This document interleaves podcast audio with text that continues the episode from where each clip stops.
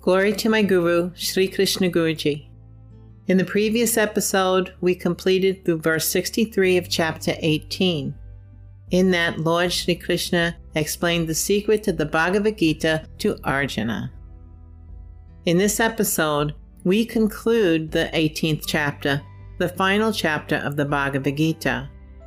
It's been by the grace of my Guru, Sri Krishna Guruji, that we have been blessed to read and hear these teachings of the Gita.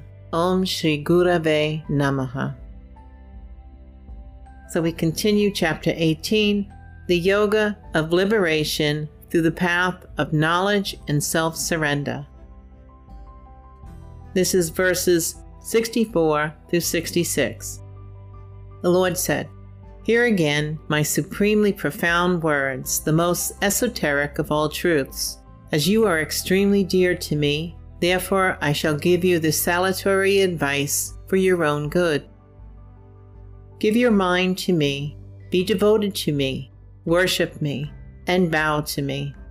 Doing so, you will come to me alone, I truly promise you, for you are exceptionally dear to me. Resigning all your duties to me, the all powerful and all supporting Lord, take refuge in me alone for I shall absolve you of all sins. Worry not. This ends verse 66. In this Gita, we have learned the three paths to reach the Divine Lord. There's Sankhya Yoga, the path of knowledge, which is the most difficult, and it's been warned by Sri Krishna Guruji that there is hardly a few, if any, who can live this path. The second is the Karma Yoga, devoting all actions to the Lord. The difficulty herein is with attachment. There is hardly a person capable of seeing all that is in creation as God alone. There are attachments to people, places, and objects, and even to one's own body and ego. There are hardly any karma yogis in this Kali Yuga.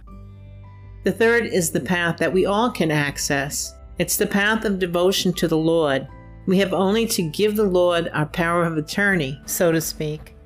We take refuge in Him. Accept that wherever you are and whomever you are, you are here at the will of God to do His work. Sri Krishna Guruji has taught the path to reach the Lord. It is encapsulated in these four words faith, surrender, love, and devotion. We must have absolute faith in the Lord, so we have to resolve all our doubts.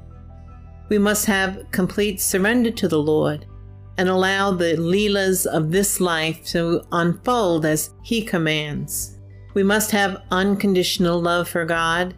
Love cannot be transactional. We can't say that if God gives me this, then I will do that. The fourth word is devotion we must have single pointed devotion to the Supreme Divine Person, God. Understand there is no difference between the Guru and God. The Guru is God here in the creation as your teacher in the form that you would know him so that you will arrive back home. So we continue with verses 67 through 71. This secret gospel of the Gita should never be imparted to a man who lacks austerity, nor to him who is wanting in devotion, nor even to him who is not willing to hear, and in no case to him who finds fault with me. He who, offering the highest love to me, preaches the most profound gospel of the Gita among my devotees, shall come to me alone. There is no doubt about it. Among men there is none who does me a more loving service than he, nor shall anyone be dearer to me on the entire globe than he. Whosoever studies this sacred dialogue of ours in the form of the Gita, by him too shall I be worshipped with the yagya of knowledge. Such is my conviction. The man who listens to the Holy Gita with reverence, being free from malice, he too, liberated from sin, shall reach the propitious worlds of the virtuous. This ends verse 71. It's not our job to change others. Sri Krishna Guruji has taught us everyone is free to believe as they wish. There's no prophesizing done here. The secret gospel is to be imparted to those who are humble and interestedly seeking devotion and service to the Lord. We are not to share the Gita with those who will find fault in the Lord. There is nothing you could say that would sway them. Their hows and whys are just none of our business. Reading, listening, studying this Gita is a worship of the Divine Lord.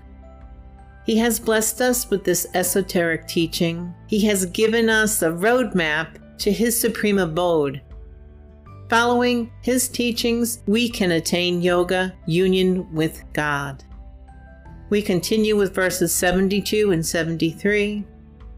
Have you, O Arjuna, heard this Gita attentively? And has your delusion born of ignorance been destroyed, O Dhananjaya, conqueror of riches?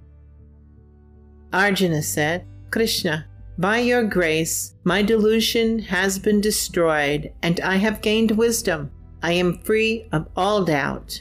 I will do your bidding. This ends verse 73. It's so important that we ask questions of our teacher to end our doubts and lift our ignorance. We are assured of the light of wisdom when we are freed from our ignorance. The Guru is that teacher the remover of the darkness of ignorance. We have learned in this Gita, whether we like it or not, whether we choose to or not, we will do the Lord's bidding. The way we go about it will lift us towards liberation or load us with the karma that will take us down deeper into the cycles of birth and death. We continue with verses 74 through 78. Sanjaya said, Thus I heard the mysterious and thrilling conversation between Sri Krishna and the high souled Arjuna, son of Kunti. Having been blessed with the divine vision by the grace of Sri Vyasa, I have heard in person this supreme esoteric gospel of the Lord of Yoga, Sri Krishna himself, imparting it to Arjuna remembering over and over that sacred and mystical conversation between Bhagavan Sri Krishna and Arjuna, O King, I am thrilled again and yet again. Remembering also again and again that most wonderful form of Sri Krishna, great is my wonder, and I am thrilled again and yet again. Wherever there is Bhagavan Sri Krishna, the Lord of Yoga, and where there is Arjuna, the wielder of the Gandiva bow, goodness, victory, unfailing righteousness surely will be there. Such is my conviction. This ends verse 78. Sanjaya, who was conveying this vision to the blind king, was blessed to experience this private, mystical, esoteric conversation. We too can remember over and over again the profound and sacred texts. Remember, the teachings of my Guru Sri Krishna Guruji are to be humble, kind, compassionate, loving, to be your good self. Have gratitude for this blessing given by my beloved Guru Deb, Sri Krishna Guruji, that we have completed this important scripture authored by Ved Vyas, the Lord Himself, inscribed by Lord Ganesha as part of the great epic Mahabharata. So we close this final chapter of the Srimad Bhagavad Gita, thus in the Upanishad, sung by the Lord, the science of Brahma, the scripture of yoga, the dialogue between Sri Krishna and Arjuna ends the 18th chapter entitled The Yoga of Liberation through the path of knowledge and self surrender. Om Tat Sat. All that is the truth. You are that Arjuna. The Lord is always with you. Follow the path the Lord has set and pick up your bow and fight. Thank you so very much for listening. God bless and lots of love.